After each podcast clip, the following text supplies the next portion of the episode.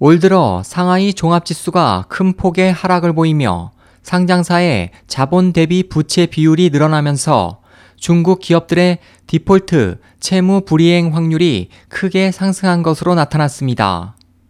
16일 글로벌 금융정보업체 스탠다드 앤 푸어스 S&P 캐피탈 IQ는 아시아 태평양 시장 분석 보고서를 통해 지난 6월 이후 중국, 홍콩 등 아시아 태평양 지역 기업들의 디폴트 확률이 큰 폭으로 증가했다고 밝혔습니다.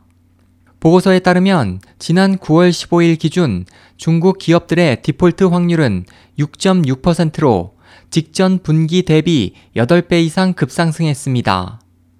보고서는 6월 중순 이후 상하이 종합지수가 약 40%로 큰 폭의 하락세를 보이면서 상장 기업들의 자본 대비 부채 비율이 급상승해 6월 이후 중국 디폴트 확률 증가를 부추긴 것으로 분석했습니다.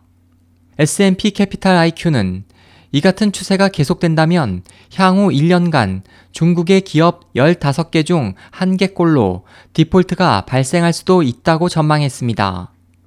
보고서는 이와 함께 브릭스 국가들과 홍콩의 디폴트 확률 역시 계속 커지고 있다면서 업종별로는 에너지 및 이동통신 기업들의 디폴트 가능성이 높은 것으로 조사됐다고 덧붙였습니다.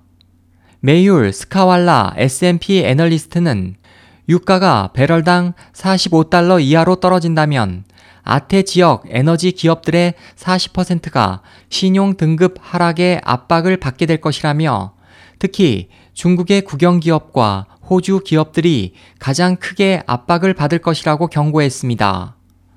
SOH 희망지성 국제방송 홍승일이었습니다.